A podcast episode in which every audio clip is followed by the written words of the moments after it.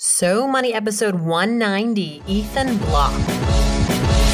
You're listening to So Money with award winning money guru Farnoosh Torabi. Each day, get a 30 minute dose of financial inspiration from the world's top business minds, authors, influencers, and from Farnoosh herself.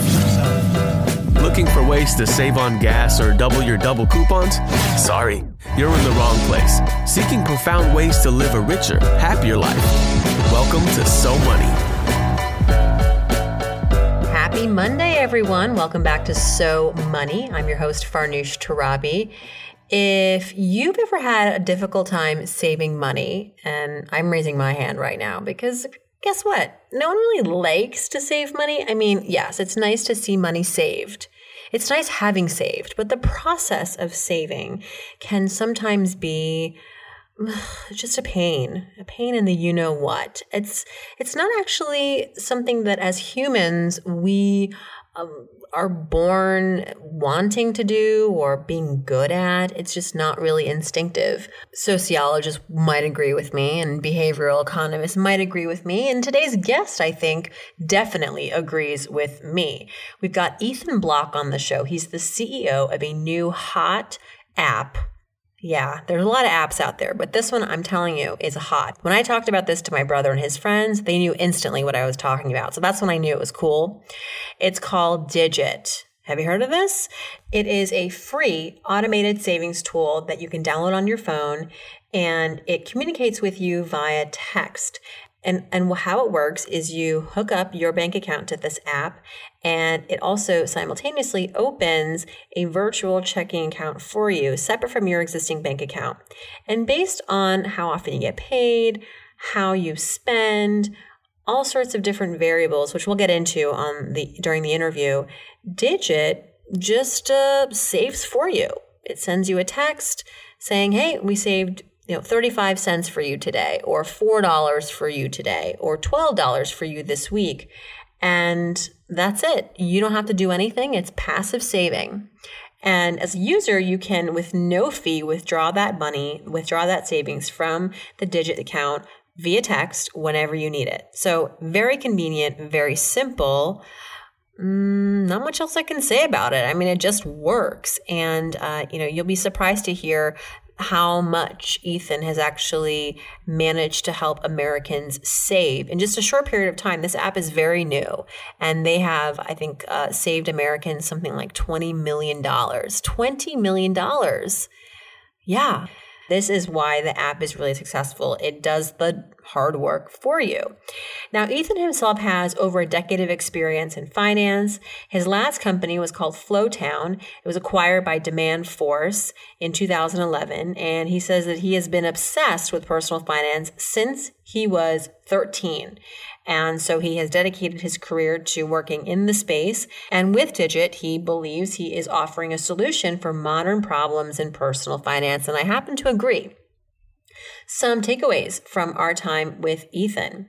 Why he thinks the big banks can't compete with the app that he's created. Sorry. Uh, how the app determines how much to save on your behalf. This is interesting, especially if you don't have consistent income. You are getting paid in drips and drabs. You're a freelancer. You don't get a two week paycheck. How does the app understand your personal finance behavior to safely guess how much to set aside for you that week? And a sore lesson that Ethan learned while investing his bar mitzvah money, a personal story that he shares. Here we go. Here is Ethan Bloch. Ethan Bloch, welcome to So Money. Excited to have you on the show. Meeting you for the second time. The first time was at the uh, the competition to uh, be selected as one of several um, fintech startups in the FinLab incubator that's sponsored by Chase. So congratulations! I heard you guys won. Yeah, thank you so much, and uh, also thanks for having me on the show. My pleasure. It's one of the few, if not the only companies that presented that day among the others where I came back home and I was telling my husband about it. I was telling my brother about it and they were like, yeah, you talked to, you know, Ethan, we love Digit. You know, it's this, it's definitely catching on, I would say for sure among the millennial generation. Uh, my brother is 24. All of his friends use Digit. And I, I like, I'd like to have you just kind of explain it to the audience a little bit. I gave a bit of an introduction about it before you got on the podcast, yeah. but tell us about why. I think what's awesome about it is that it's so simple. It totally feeds on our psyche and works easily and beautifully. Tell us how what what Digit is and, and why it's so great. yeah. So Digit's a service that totally automates your savings for you. All it requires you to do is sign up and connect your existing checking account, uh, and then you're done. And then Digit will automatically learn your spending and income patterns, and every single day check in and try and find the perfect amount of money to save. And if it finds the amount, then it'll literally sweep it out of your checking account into your FDIC insured digit account, which you can get access to at any time that you might need it um, and move it back into your checking account for the next business day. And you communicate with users via text. That's correct. Yeah, the whole so after so you can sign up on the web, sort of desktop web or mobile web, and then after you've done that, the entire experience takes place through text messages. Gotcha. What was interesting in your presentation when I was moderating, I thought, was that you discovered something along the way when you were troubleshooting the product and you realized that having too much communication with the user and asking them too often if it's okay, can we move the money? Are you all right with it? They don't like that. They just want you to move yep. the money. Like take care of it for me. That's how little time we have and how little involvement totally. we want in, in our own savings process. And at first you were kind of, you stumbled on this and you thought this was a, uh, going to be an issue. Like the company model was dead. Like you cut, but you just decided, you know, we're just going to stop asking people for their permission. And I thought, can you do that legally? Um, and, uh, and then what then, but then you did it. And then the result was was beautiful. People were you were able to save a lot more money for people. Yeah, yeah. And so when we would talk to users, they would say, uh, "Why are you asking me? If you know it's a safe amount of money to move, just move it." And then um, it is legal, by the way. You have to get sort of consent from the user up front when they sign up for the service. Gotcha. Okay. Um, and then once you get that consent, you can sort of move a certain amount with, in our cases, between five cents and $150 um, is sort of the maximum that we could move on behalf of the user without their consent. And how much money have you saved in general for people since this this app was developed? I think we just crossed twenty million dollars. Stop. Twenty million dollars. How many users? So we don't actually disclose our user numbers yet. Mm-hmm. We just talk about sort of gross savings and total savings. Um, the biggest reason of which is you know, the big banks call it Bank of America has around 50 million customers. And until we get to a number that I think is feels somewhat competitive, we won't yet disclose the user numbers. Okay, that's fair.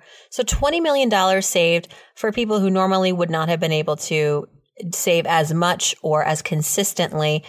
I'm curious about the algorithm that determines how much you should be putting away for people. What does it take into consideration when you say like spending patterns, income patterns? Uh, for someone say who doesn't get paid every two weeks, how does Digit understand what's appropriate? Yeah, so there's four sort of key signals that influence Digit's decision. The first one is how much is in your checking account in that moment and it'll think to itself and ask, is this a high amount or low amount or just average amount? Then it'll actually ask itself when you're getting paid next. And that could be regular pay cycle or even irregular. It'll make a prediction around when it thinks you'll have income in your account and for roughly how much that might be. Uh, then it also looks at what bills it thinks are coming due within the next week to two weeks. Uh, and then also the amount of that bill. And then, so those are, those first three ones are like basic, good personal finance math um, that are very typical. Uh, the fourth one is sort of where the art comes in. And that's where it looks at how you've been spending money recently. And the goal of that is it can figure out the optimal amount from the first three, uh, but it can't figure out the amount that you might not really feel is missing without that fourth one where it tries to find an amount based on your spending over the last week to two weeks that it thinks you wouldn't necessarily miss if it was gone. Gotcha. Which reminds me, right, when you were giving the example during your presentation, you're not transferring like a hundred dollars, you know, or even twenty-five dollars. Sometimes it's it's less than a dollar. That's right. That's right. So I think the average transfer size today is twelve dollars. All right. across Per- all of our users. for and you're you're transferring every week, every two weeks. How does it work? Do you get to choose the frequency? It's actually it's actually variable uh, based on what digit decides. What we see is it's usually every three days on average across all the users. So every three days, saving twelve dollars. And the text that you get now is just, "Hey, we've moved twelve dollars into your account." It actually doesn't text you Oh. when it moves it. You can it, so Digit will report to you every week, once a week, what it's done the previous week. Um, but outside of that, you can text in at any time and check your balance and see if there's been recent transfers. It's like your little saver buddy. That's right. Exactly right. So this seems very simple. Actually, at the presentation, one of the judges was like, I mean, there, people were speechless after you gave your presentation, not because they didn't understand your presentation or were like, oh, this is just the worst. They were actually really into you and didn't have a question because you pretty much laid it all out there. You made it look really simple. Uh, your numbers were very compelling. Um, and I think one person finally spoke up and said, We don't have questions because this is so simple. What are we missing? So, why has it taken so long for someone to develop this? Yeah, so I think you know the reason it just makes sense to people is you know everyone knows they should be saving. Everyone feels they should be saving more, regardless of your income. Um, and yet, when you actually see the rubber meet the road, people don't do it. And they don't do it because life is complex. Uh, lots of decisions during the day, most of which are more instantly gratifying than, say, putting money aside. So the human brain is just bad at this. Um, and we all know that too. Like when you say to someone and you present this, they're like, yeah, that makes total sense. So the solution of having something just saved for you, I think would have always made sense. But I think the last sort of stop was would people trust a service to do this for them? That's the last like very sort of uh, progressive experience that Digit delivers that I think until now, I'm not even sure there would have been hundreds of thousands of people ready for this or millions. But this think, idea. Mhm. Sorry, go ahead. No, I'm sorry, but but now is the right time because we're so used to we, we're so trusting of technology and apps. Yeah, absolutely. And when we look at our experience, whether that's with Uber, whether that's with Airbnb, like who would have thought with Airbnb that people would have random strangers in their house staying in a room on both sides? Like the person staying would want that, and the person hosting would want that. Uh, and yet they're now booking 1 million rooms a night. Um, and so it's a generational thing, I think, largely. It's, it's being driven by the outlook and desire and expectation of a new generation. What's been your biggest roadblock, or what have been what have been some of the big learning curves for you as you're bringing this to market? That's a good question. I'm trying to. There's so many that it's hard to just like isolate a couple. Like, did you Um, did you overestimate the market in that their in their comfort level? Are you finding that people are actually really receptive No, we to this? underestimated You it. underestimated. Yeah, it's blown us away. The level of um, adoption. the level of tr- yeah, the level of trust people are willing to have because the promise is so great. This idea of you know, the most people are are down to try it. Just be based on the promise. And then they'll decide whether they like it and whether they trust it after they've signed up and are trying it. And the bank account that you're saving into, that is not necessarily the bank that you're with. It's a separate Correct. account. So you have That's to be right. okay with that too. Correct. Yeah. So the money goes into a digit account, which in a lot of ways is like a PayPal balance. And then that money is actually held at a few banks. It's held at Wells Fargo. It's held at a couple of smaller banks, BofI Federal Bank and Opus Bank. And it's um, held in accounts that are called custodial accounts that then qualify for FDIC due insurance. This seems like the perfect little tool for any major financial institution as an additional perk to banking with them, right? Yeah, So, are you afraid of this happening? Like, or are is that the exit strategy? Not to sell away, not to give away your entire business model here, but if I'm just thinking out loud, like, um, what's to say that a Bank of America couldn't just do this with their? They have an app, and they could create a program, uh, and they all want the millennials. And so they could have created a program where, you know, catering to a younger demographic that's very trusting of apps and technology and easy and going with it. Say, hey, we could save for you. We'll do it automatically. If you don't like it, you can stop at any time. But this way, you don't have to worry about it. Yeah. And we're going to call think- it uh, Fidget. or Schmidget. And Bank of America does have the Keep the Change program. Which True, which I'm I'm a member of that. Yeah. Program. Yeah. I think um, you know banks are in the business today of being regulated. That's their primary business function. Whereas Digit, we're in the business of building great product. And so I don't think even if they attempted to copy us, I'm not even sure they would get it through their organization in a way that even remotely resembled Digit. Um, I just don't think they could build it. I don't think they could deliver the experience. They're not going to send a text message Monday night at 5 p.m. That's an animated GIF celebrating that you just hit $250 in your digit account. Right. I'm not even sure they can based on the regulation they're under. Interesting. And so it requires a partner like Digit to build a, an abstraction layer on top of the banking infrastructure that can actually deliver the best experience to the end customer. It's it's similar to what, you know, this is probably a bit of a stretch, but um, we're not anywhere close to Apple. But you know, Apple's a, a they built the iPhone, um, but the iPhone needs a carrier, and so they also work with Verizon, and it needs power. And so Mountain California is PG&E. So the customer actually has a relationship with Apple, with PG&E, and Verizon. Mm-hmm. But Verizon is never going to build the iPhone, and Apple is never going to be a carrier. And I think this is what we're going to see in financial services over the next, you know, decade or so. Right. We saw this recently with, for example, Northwest Mutual buying LearnVest. Totally. Yeah. Uh, you're so smart, Ethan Bloch.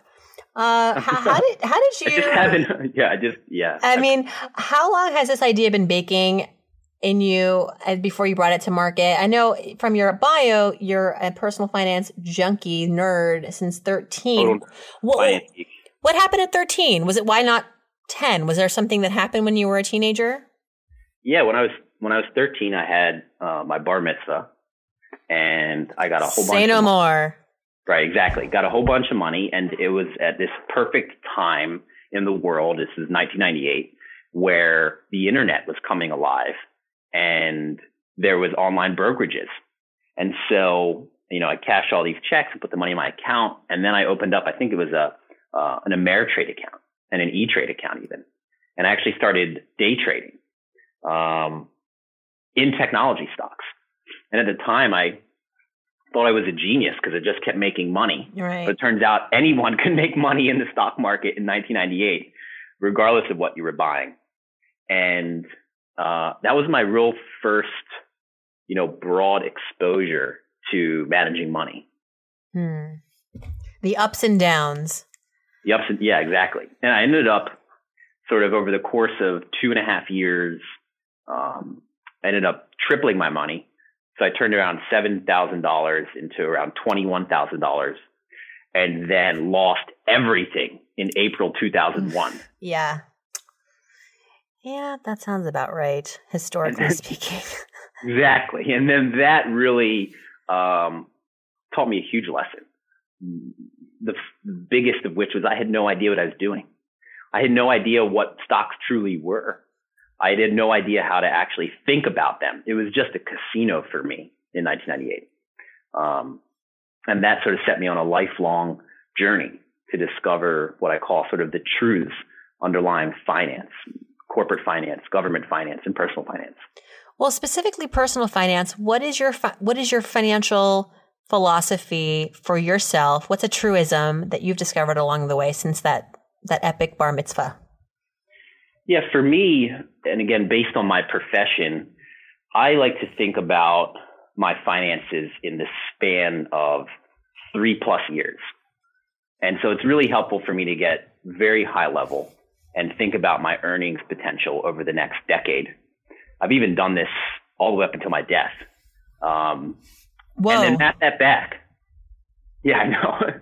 like truly thought about what's the amount of money I will need over the course of the rest of my life based on, you know, how I'm living, based on my family, based on how many kids we think we're going to have, and then kind of map it back to today and say, is this an unrealistic sum of money that I don't think I'll make over the course of my life? And is it? No, it's not unrealistic at all. Okay, good. How do we do this? How do we all do this? Like, what what software are you using to to, to extrapolate to twenty, gosh knows, to you know, twenty sixty or however many yeah. years how you're extrapolating? I use, a, I use a spreadsheet. I have all my finances on sort of the high level. I call it like the God view. It's all like interlocking spreadsheets. Um, and then obviously I have, you know, various investment accounts. And I don't actually do, you know, I only reconcile these sheets once a month at most frequent. And I don't spend a ton of time looking at, um, my, specifically my investments, I guess, because I don't, I don't think people should really pay much attention to them if they're properly set up. Um, and then I kind of just go back to living my life and I focus on my work. It sounds it sounds like you have a very certain financial life and and um, perspective on things. What is there anything that worries you when it comes to money? Anything that worries? I mean, for sure, I would say you know I have a I have a wife and a young daughter, and so um, having enough money to give uh, my daughter as much opportunity as possible is important. That doesn't take much money, right? It's like maybe as much as paying for her college and um, some if she has passions along the way, being able to sort of bank those as well. That's probably the biggest stress mm-hmm. uh, related to money. And I think we all feel that. You know, is my family going to be secure? Right. Is the big one for me. So, would you say that that bar mitzvah was your was a the, your greatest money memory growing up that kind of shaped the way that you think about money today? I always ask this of guests. We kind of got to your history a little earlier in the show than I would normally, but uh, wondering if there's another experience that you had with money growing up that was as uh, sh- as pivotal in a way. Yeah, so I had um, I got a checkbook and a checking account, a custodial account when I was in the sixth grade. Um, my mom had set this up for me. And I was actually selling, this is like 1996, I think, roughly. And I was selling uh, software through eBay. And I would get these checks and I would update my checkbook. And this idea that I was getting like accumulating a resource that I could determine what I wanted to do with felt really empowering. Uh, and being able to see it there in the checkbook felt really empowering for some reason to me. So money always resonated with you. The action of saving and investing, it really always uh, fascinated you. That was maybe in your DNA. Did you have a family that was really good with money, or money was a very fluent topic in the in your household growing up? It was dinner time conversation. It, yes. So money specifically wasn't. Business was, um, and my you know my parents aren't great with money you know, fortunately, my dad's been like a good earner of money, and my mom has been good as well. Um, but I, we never like they never taught me or sat me down and talked me about saving and things like that. But they would give me exposure due to like sort of doing things in business very early on to the different um, the different vehicles of money, like having a checking account and having a credit card at a young age and things like that. So I got the experience, all the tools and services from a really young age. Gotcha. What would you say is your biggest failure with money so so far? I'm really bad at budgeting. Ah, so there we go. Yeah, good at earning, good at saving, good at planning, bad at budgeting. Right, ter- terrible at budgeting. Um, and I'm I'm not like a spendy person. Uh, I don't really acquire like nice things or need nice things or clothing and stuff, but um, so was there know. was there a time when that really bit you? So when I first moved out to San Francisco and started a, a company prior to Digit called um, Flowtown, I went into I don't know I think I had thirteen or fourteen thousand dollars in credit card debt, but because I knew I had this company that would have some form of outcome, I felt comfortable accumulating that debt. And it was a risk. It was a total gamble. I like those though for myself. I don't recommend people take them. And that could have, you know, I had, there was a point where I was getting phone calls on my phone from my creditors. And they would call me from different numbers. And I told my girlfriend at the time, who's now my wife, and she was like, Oh my God, is someone stalking you? I was like, I don't know, let's try and call it back. And I call it back, and it's American Express calling me from like 10 different numbers around the country mm. to get a hold of me to pay my balance. Um, So that bit me, I think. Awkward. Yeah. Yeah, exactly. Yikes. Was your girlfriend like, what am I getting into? This guy's got all this debt. He's he's he's they're hunting him down. Yeah. Was she yeah, I don't I think once she knew it was American Express, she felt a lot more relaxed than if it was actually like a stalker or something like that. Yeah, or like a credit, like a a real creditor. What do you call it? The uh, collection agent. Yep. And I would even, you know, I would call American Express and I'd say, "Here's the deal. This is like 2010. I say, you know, running this company, uh, it's really hard with the economy. I just can't make this payment. You have to work with me. I'm telling you, I will pay you back. I will pay this balance, but I need you to work with me." And American Express was incredible they actually worked with me. And I just told them I would pay them and that right now I had hit hard times, which was absolutely true. And uh, eventually ended up paying it all back. Wow, that's a good lesson. You know, if rather than run away from it, just be honest. And what's the worst that's going to happen? They're you're still going to yeah. owe it. Okay. And yeah, and for them, like they want to work with you because they rather you pay it back versus them selling it off for pennies on the dollar to some collections agency. Exactly. Smart. Okay, so what was a so money moment for you? Let's flip it, talk about a success, a really uh just where you felt like you really achieved financial greatness. What happened? Where where were you and how did you feel? So hard to do for me. So I started like overdosing on Warren Buffett and Charlie Munger in my early 20s. And I knew whenever I could come up with any money that I would take a really sort of calculated approach to investing it. And I, I you know, and I had lost all that money gambling in the stock market in the late 90s. And so I found this truth to me that felt like felt right. Like I was going to pretty much index my money and I wouldn't pay attention to what friends were telling me. I wouldn't pay attention to what the market was telling me, and I would just do that. And so I started doing this when I had my first um, job in college at Lockheed Martin, and started putting money in an index fund and putting money even in um, I bonds. And I, it was not sexy at all. And it's now been, I guess it's a, I guess it's a longer term payback. But even then, I felt very secure in this belief and I just keep holding on to that. And I look at the same stocks that I still own, and it's just delivering, and it causes me no stress thinking about it and having to worry, am I investing in the right thing? Um, and so to now look back when I do this, it's been like seven or eight years, and to see that money having grown and using the strategy that I had come up with and felt very secure with is super rewarding to me. Do you manage your own investments and uh, not by, I don't mean active, you know, I understand you have, yeah. Index, but do you have an, an advisor? No. Hmm. And you, you, you intend, you just because you just, you love it so much, you have time for it, you're interested in this. So no need for yeah, help. Yeah, that's right.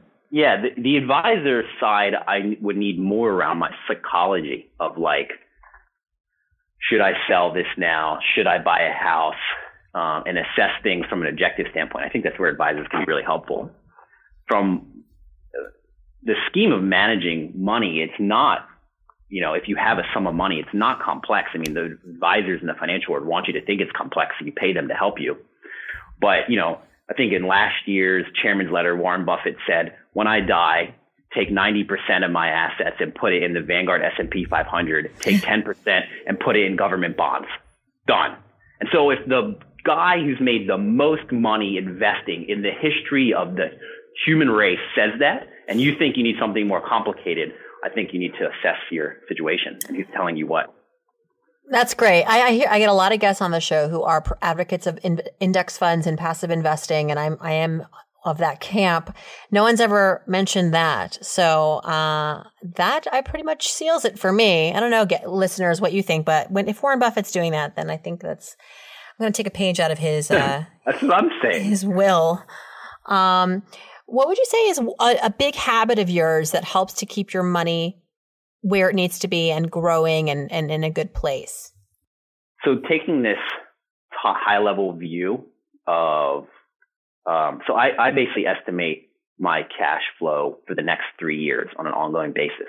And I'm constantly looking at what the uh, deficit or surplus will be over the next three years.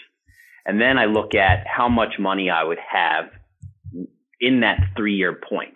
And so when I, my wife and I start making decisions around moving or buying or whatever, we look at that and we go, this is how much money we would have in three years based on the lifestyle we're living and the decisions we're making. How do we feel about that?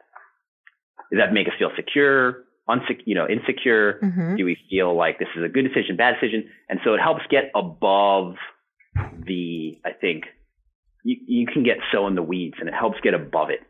For again, this is my style, but thinking about it from that high level and I like really that. impact it has. Well, we talk a lot about, you know, as a business owner, having a five year plan, uh, having a three year plan for your money, brilliant. And it could even be longer. I just found three years to be. It's not as know, abstract. Yeah, exactly. Exactly. Let's do some so money fill in the blanks. Ethan, are you ready?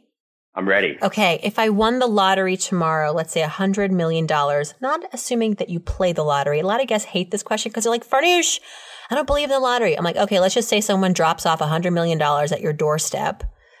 The first thing you would do is I would take all 100 million and probably put it into um, a passive index fund and then not even think about the money for probably a year.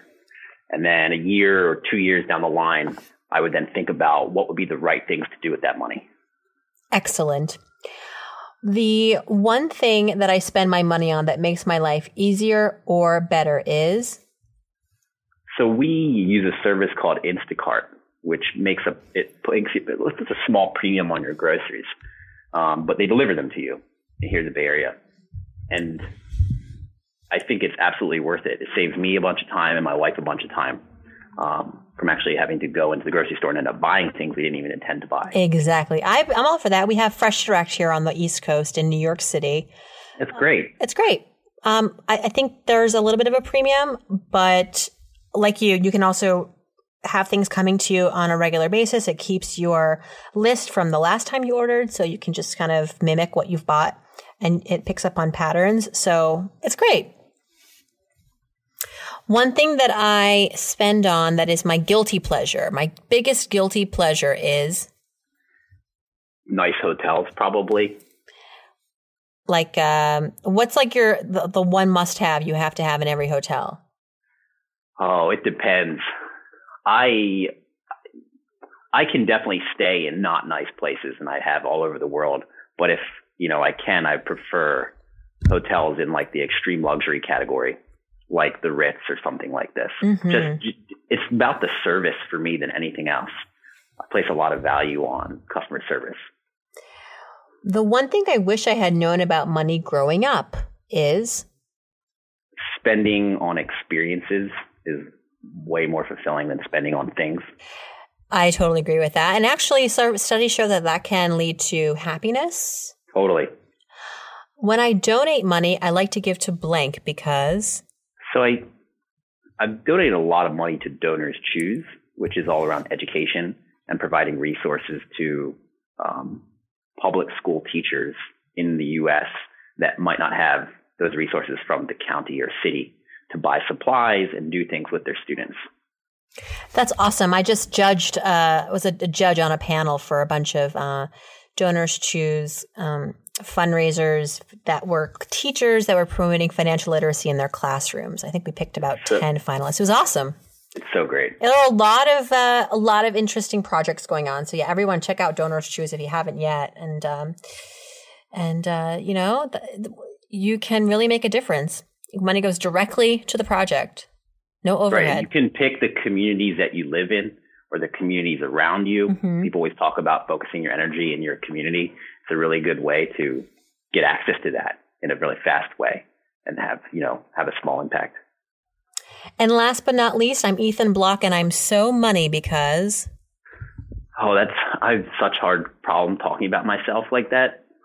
I need to work on that. um, I'm so money because I wake up every day and I work on something that gives me great meaning and fulfillment. And then I go home to a family that gives me great meaning and fulfillment. Sounds good to me. Sounds really good to me. Thank you so much, Ethan Bloch, founder of Digit.